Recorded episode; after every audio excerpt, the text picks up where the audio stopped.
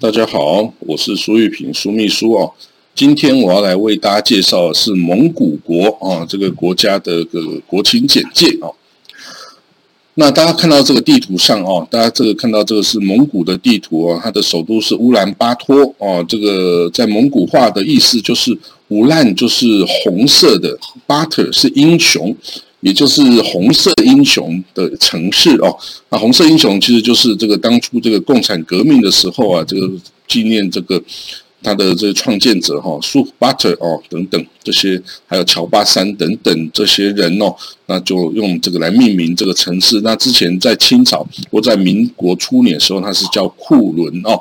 好了，那蒙古哈，它是夹在这个中俄之间的一个陆封国家哈，那是一个 landlocked。Country 哦，它的两个邻国就是中国跟俄国哈，它没有第三个接壤的邻国。它的西边可以看到几乎跟哈萨克有一点接壤啊，但是没有哈，还是其实是隔开的哈。所以蒙古的西部哦是有一些哈萨克族哦的国民哈，但是基本上它还是一个由中俄两个夹杂。包夹的一个国家哦，但它唯一的出海口啊是天津港哦，它就是这个有铁路哈，经过这个这个哦二连哦，这个之后再前往这个天津。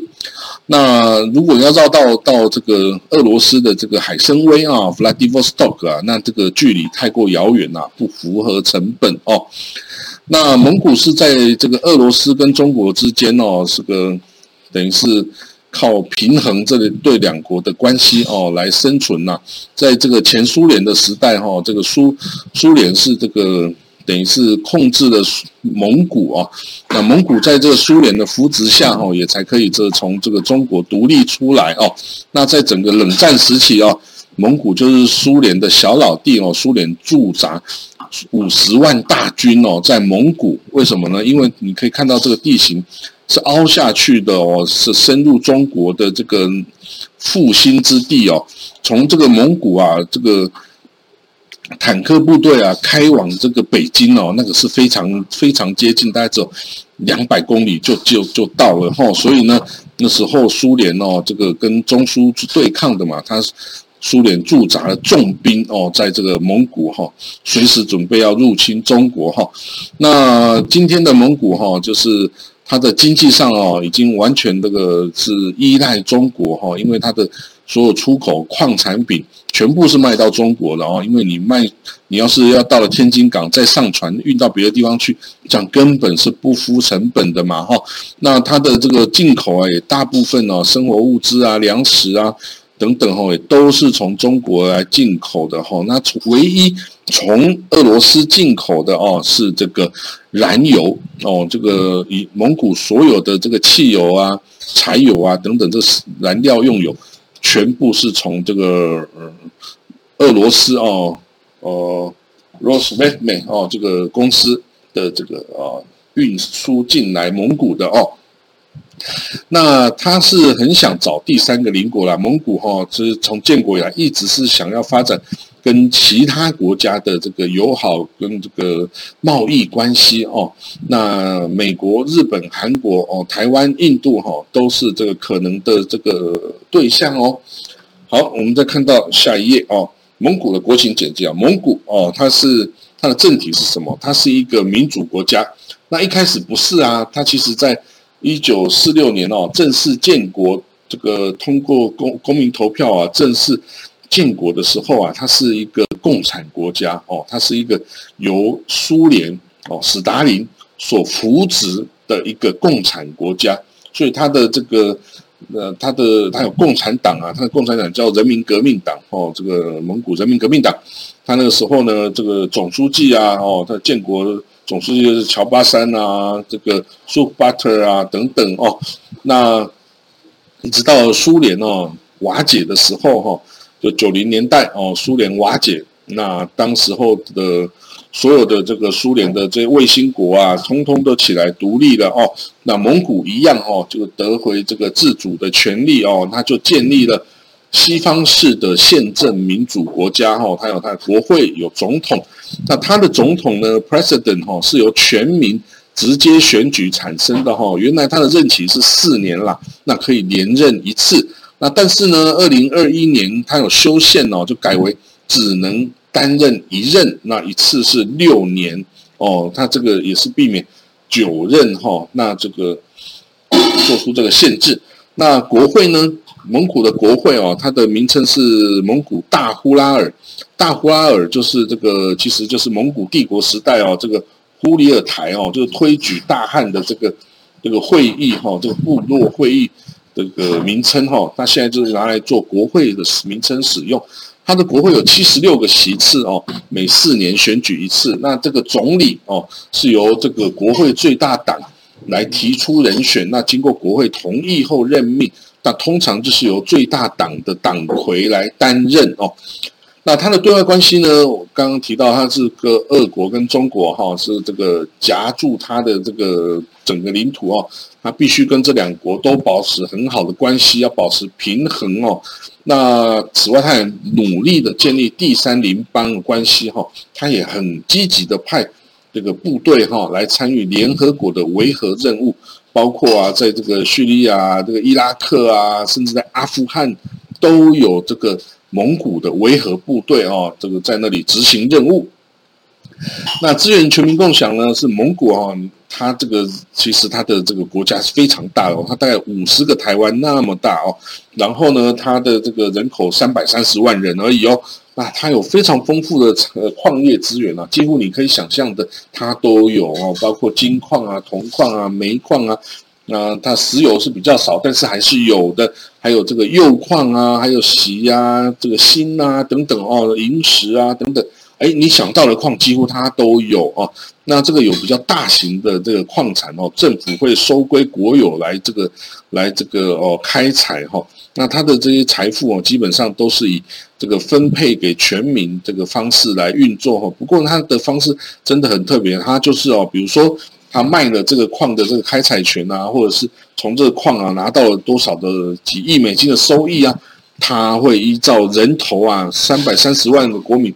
每个人就平均去，哎，就发给一一一一千块美金哦，就每个人就就可以这个发到每个人的账户里面哦，然后每个人就可以拿着存折哦，到银行去把钱提出来花咯。所以呢，这个还是非常有社会主义的这种风格哦存在哈。这个全民共享这个资源，可是呢，这个嗯，虽然是这样哦，这个蒙古大多数的人民呢。仍然是生活在贫困中哦。那因为呢，这个政府哦，这个里内部政商关系哦很复杂，那贫富差距也很大，所以呢，他很需要外来的这个协助哈。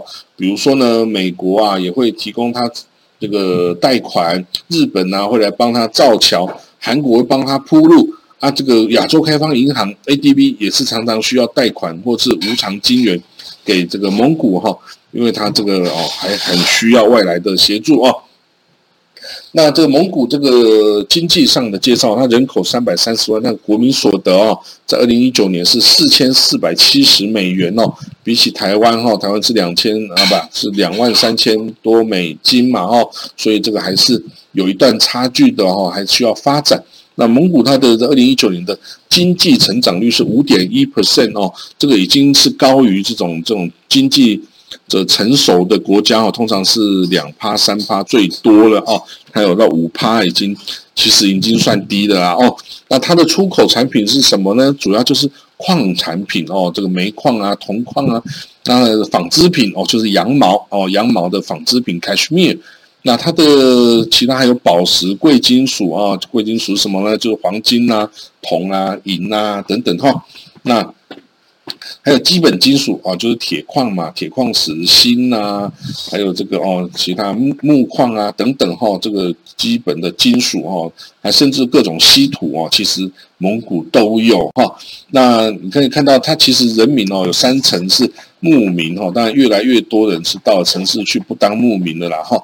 那这个畜牧业呢，它这二零一九年年底哈，它会统计全国牲畜的数量哦，它全国有马四百二十万匹。牛四百八十万头，骆驼四十七万头，绵羊三千两百三十万头，山羊两千九百三十万头。你看它的这个牲畜人数比它人口三百三十万是多的多多了哦。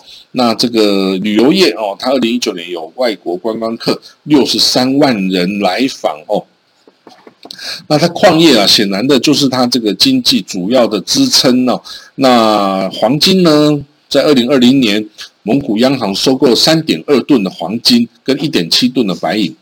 这个据蒙古的政府规定哦，你所有的金矿哦挖出来的矿，你都必须要直接卖给蒙古的央行来收购哈，所以你不能卖给别人，否则你就违法哦。所以呢。所以蒙古央行可以很好的掌握这个蒙古黄金的产量哦。那你知道蒙古黄金都卖到哪里吗？其实蒙古黄金哦是卖给那个瑞士的银行跟英国的银行哦去做金条哦吼。所以如果你是哦你有开瑞士银行账户，你买了金条哦吼，那可能就是蒙古的金矿来是生产出来的黄金做的哦。此外呢，它有煤炭。煤矿哦也是很重要的出口啊，那个蒙蒙古的煤炭哦，它在全国各地都有啊，有巴干努啊、许维尔沃啊、奥努托怪啊，这个还有呃很多很多哦。那最主要就是在 在这个戈壁沙漠里面有一个矿叫做塔文托怪，塔文托怪这个矿哦是在南戈壁省哦，就是戈壁沙漠正中央。这个矿哦非常的大，而且这个矿的生产的煤矿哦。是焦煤，焦煤呢，就是指它的含硫量、含杂质量是非常的低的，而且它的热值，就它可以产生的热量是非常高的。这种矿呢，就可以直接拿来炼钢之用。此外呢，蒙古也盛产铜矿，除了这个台湾拓块这个铜金矿之外，它在这个北边的达汉 City 有一个铜矿哦。产这个从在苏联时期就已经产出非常多的这个铜了哈。此外，它又产铁矿石，那这个就是以这个原材料的方式哦卖出去哦。我们继续看到它的原油，可是它原油就是在主要在东方东方省哦有产，那可是呢它没有这个技术哦，所以是由。中国的大庆油田公司来帮他开采啊，那开出来的这个原油哦，它都也是全部运往中国去提炼，因为他这个他他自己哦本身没有炼油厂，不过呢现在啊印度哈已经这个来帮他盖了一个炼油厂的哦，所以未来哦他可以自己生产这个哦这个市场用的这个汽油啊。柴油等等哦，之前汽油、柴油是百分之百从俄罗斯进口的哦。好，那还还有锌哦，锌矿，锌矿是干什么的？锌矿是跟铁矿配合啊，可以做出这个不锈钢哦，这样子做这种方式啊。好了，我们看下一下一个啊。那蒙古也很希望吸引外来的投资，那有什么产业是它可以跟外来？这个投资商合作呢，矿业哦，他最希望这个大家来挖矿哦，因为他可以光是卖这个探勘证啊、开采证啊，就可以卖好多钱呐。如果你挖出一个大的矿啊，他会把你征收，哎，让你没钱赚嘞。所以最好不要挖到太大的矿哦，你挖到太大的矿，国家就把你这个收归国有哦。如果小的矿，哎，就给你去开采哦。那他对于呃，对于这个多半的货物。课征五趴关税啊，等等，这都是小事哦。那它可以出口什么呢？这个羊毛制品哦，这个 cashmere，呃，原料就是它的这个纺出来的丝，或者是成品的这个 cashmere 的衣物啊，比如说围巾啊，比如说这个羊毛衫呐，哦，那个羊毛衫都非常的轻柔又保暖哦，大家有。有机会真的要去买一件来穿哦，这个非常的保暖，这个你这个寒流来袭哦，一点都不怕哦。好了，它还有出口肉类哦，羊肉、牛肉、马肉等等啊。可是这个因为要这个保保保冰啊，所以哈比较难出口啊。它顶多就出口到中国跟俄国哈，如果要再到更远的地方，就比较困难的哦。那它的这个肉哦，就是非常好，因为它是天然的这个吃草的草饲的这个肉品哈，所以不是像美国那种用饲料喂出来的哈。不过呢，这种草饲的哈，就是可能会比较干涩啊、干柴啊，不像美国那种饲料养的就油花丰富啊，这个入口软嫩啊等等。不过呢，吃草的比较健康，而且呢，蒙古人穷嘛，他根本没有时，根本没有钱去买什么抗生素啊，什么这种乱七八糟的药物哈，所以蒙古的肉哈是非常健康的一种肉品哈。那大家可以看到这个表格哈，是我把这个蒙古的一些。煤煤炭哦，这个做比较哈，它的湿度啊，它的杂质，它的含硫量，它的热能等等哦，这个是很好的投资的这个哦标的哦。那 o l u t o 管是世界最大的铜金矿哦，它是在位在南戈壁省哦，也就是我们知道的戈壁沙漠中央哦。那现在是由世界最大的矿商 Rio Tinto 来开采哦。那大家可以看到右上角哦，它是一个有做一个隧道到。这个地层下下面去哦，然后把那个开采出来，再用这个车子运上去哦。那这个铜金矿呢，是世界最大的铜金矿哦，它是一个铜金半生矿哦，就是铜矿与金矿啊，其实还有银矿啊，它是同时伴生在这个地层中的哈。那开采出来，在经过提炼之后啊，就有铜、有金、有银呐哈，所以是一个非常。占的一个矿哦，那另外啊，我们看到也是在南戈壁省哦，叫塔伦托管，这个是戈壁最大的焦煤矿哦。那我刚刚提到焦煤矿，你可以看到左上左边这题哦，它这个完全就是露天开采的，你知道这代表什么意义吗？就是说我们通常这个煤矿哦，是由这个用矿井。哦，就是你挖隧道啊，或是挖深井啊，然后人下去啊，这把这个矿给挖出来啊，这样子哦，很危险。为什么？因为这种这种煤矿哦，矿坑里面非常容易累积这个瓦斯哦，然后会产生这个爆炸等等的这种意外哦。所以这种煤矿一旦爆炸哦，这个矿工几乎就是。叫天天不应，叫地地不灵哦，这个可能就要就要死在这个矿里面。但是这样露天开采的完全就没有这个问题，一有什么瓦斯气，马上就消失在空中了嘛，对不对？所以呢，你看到它右边哦，这个它是用这种机械哦，重型大型机械来直接的把这个矿石哦给挖出来之后，就送上了这个大卡车重型的卡车运到中国去哦。那你看到这么多这个车子在排队哦，他他们其实也也是走直接走在戈壁滩上哦，也没有什么路，其实这样是很不好的哦。那他们也想要盖这个铁路哦，可以直接把这个矿物啊给运到中国去。那不过呢，这个盖铁路要钱哦，他也没有钱哦，他没有钱，他有了钱也不会拿出来做这个事情。那所以就需要别的国家去帮助他啦哦。如果你很多钱，那你就去帮他盖铁路。那我们看到了蒙古哈，很多人还住在蒙古包里面哦。那这个对于这个公寓啊这种住家的需求啊是非常大的哈，所以这个也一直在盖房子哦。那我们看到哎，这个我们可以看到这照片哦，是是当初我到这个哦蒙古啊去去照相哦，他他这个。这百货公司里面哦，卖这个 cashmere 羊毛衫哦，你看都是非常的 modern，然后也很漂亮，就是从这个羊毛身上来的。那你知道它羊毛是怎么做出来的吗？你看到左上角啊，这些就是养牧羊人嘛，哈，这些羊妹妹们，然后就是在这里。那呢，我们之后把它的剃毛哦，到夏天它的换毛时候把它剃下来之后啊，就到中间这个。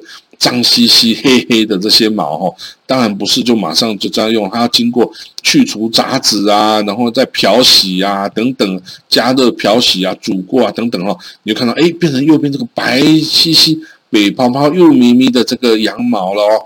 那再经过这个纺成纱，再经过这个做打板呐，然后再经过做成这个衣物之后啊，就可以变成最右下角这个哦，这个。这个帅哥美女身上穿的非常体面、非常这个漂亮的羊毛制品，cashmere 哦，这是非常这个有名的哦，这个羊毛制品。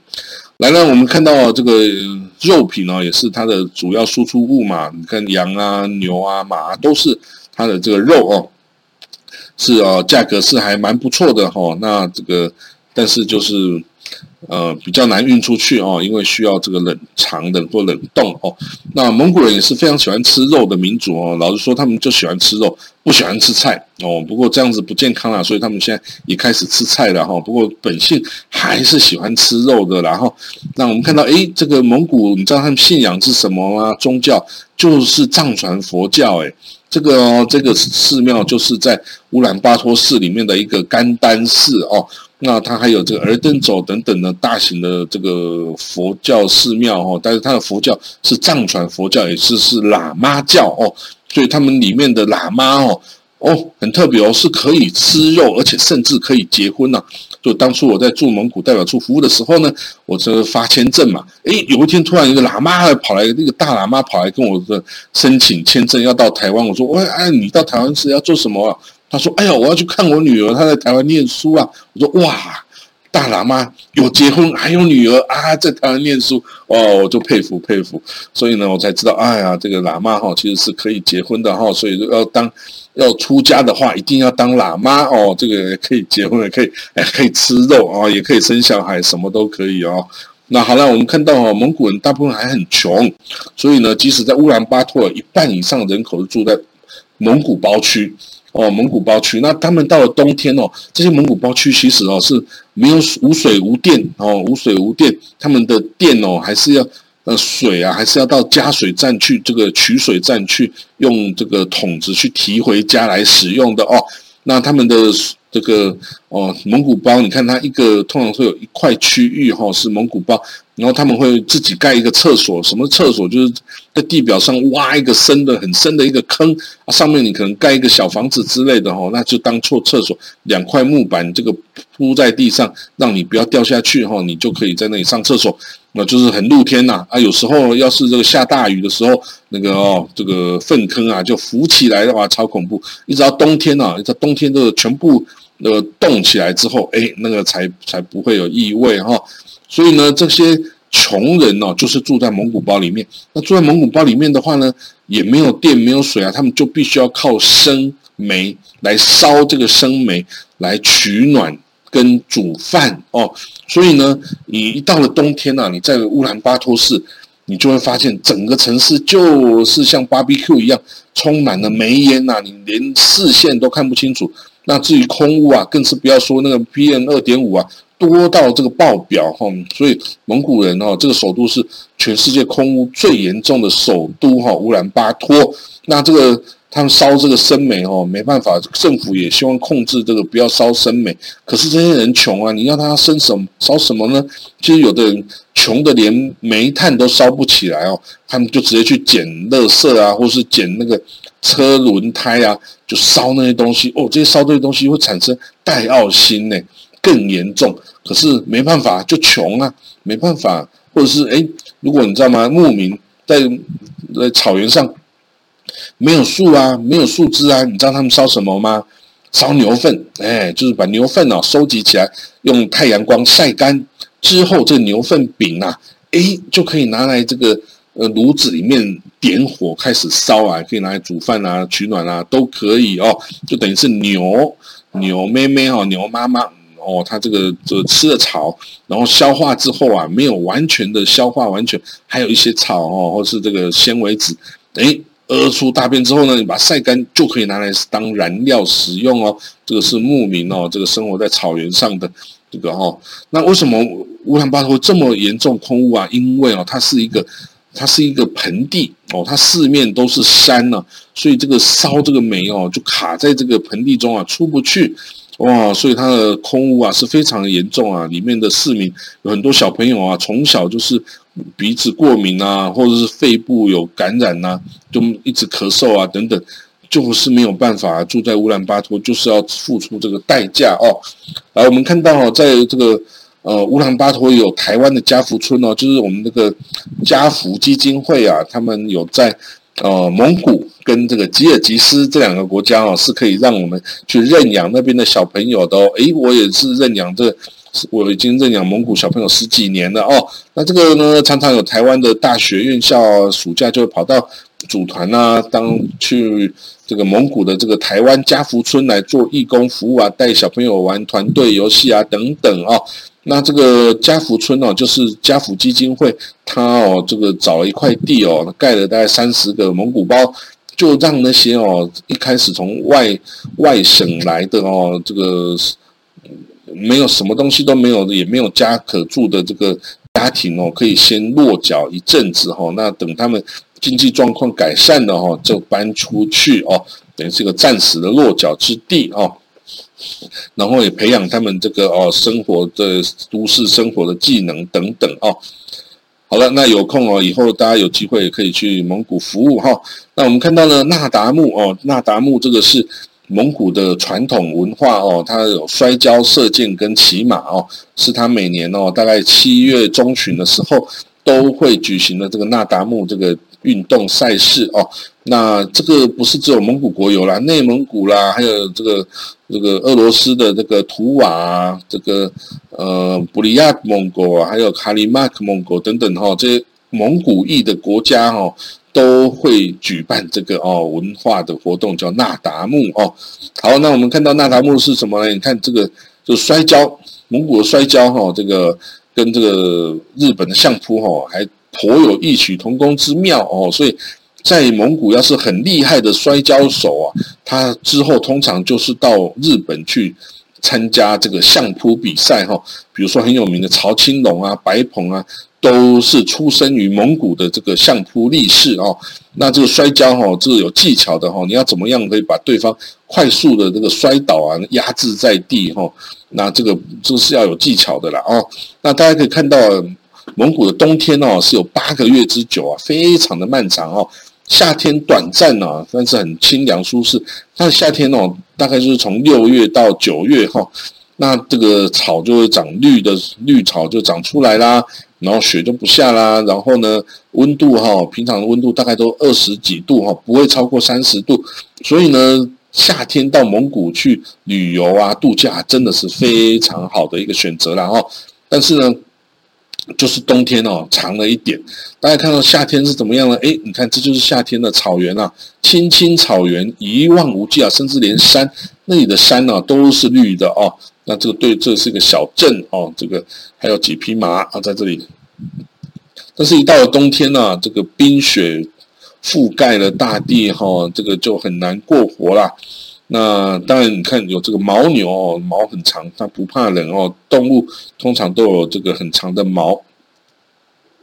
那你看哦，诶，蒙古的骆驼啊，它是双峰的骆驼啊，你知道吗？阿拉伯的蒙的骆驼是单峰的，所以坐蒙古的骆驼比较安全。为什么？因为后面还有个垫背啊，你不会摔下去。那如果你坐阿拉伯的骆驼，你就要好好的抱住前面那个峰啊，免得这个把你摔下去哦。因为后面没有这个阻隔的哈。那这个你会很好奇啊？哎，蒙古骆驼双峰，阿拉伯的蒙骆驼是单峰。那这两个如果交配之后生出来的小骆驼会是几个峰？哦，你说一个峰？哎，有人说三个峰？哎，到底是几个峰？好了，我揭晓了，其实。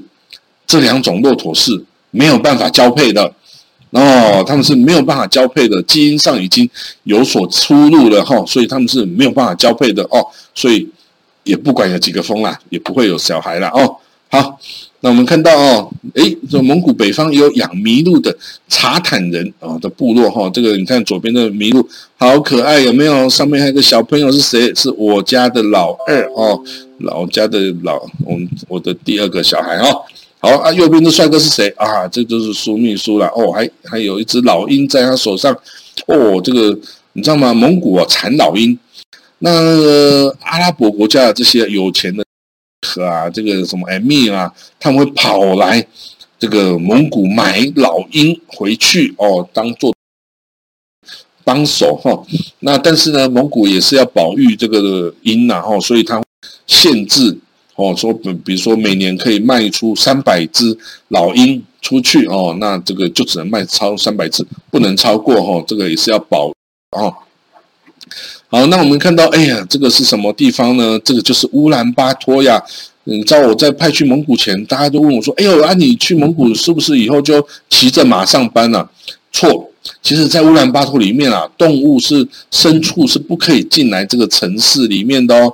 所以呢，它一样是哦，有这个高楼大厦，一样是有这个塞车塞得不得了的街道，然后呢，这个就是一个大城市啊，就非常多的餐厅。这个旅馆，然后这个市场等等，是跟其他的地方的城市是没有什么不一样的哦。所以呢，大家以后啊有空啊可以去，而且呢，如果有机会可以派到蒙古，哎，也是一个不错的选择哦。我们驻蒙古代表处是二零零三年才开设的哈，是驻位在这个乌兰巴托市中心哦，一个台湾会馆的三楼啊，整层三楼都是我们这个驻蒙古代表处的办公室。好，好了，那我们大概就讲到这里哈。这有个蒙古的国歌啊，也可以放了让大家欣赏一下哦。你知道吗？蒙古的小朋友也是蛮可爱的哦。但是蒙古人他们比较，呃，是阿尔泰语系哈，他们是脸比较圆呐哈，跟我们长相，但是有的也是鹅蛋脸呐哈。这是现哈达哦，现哈达。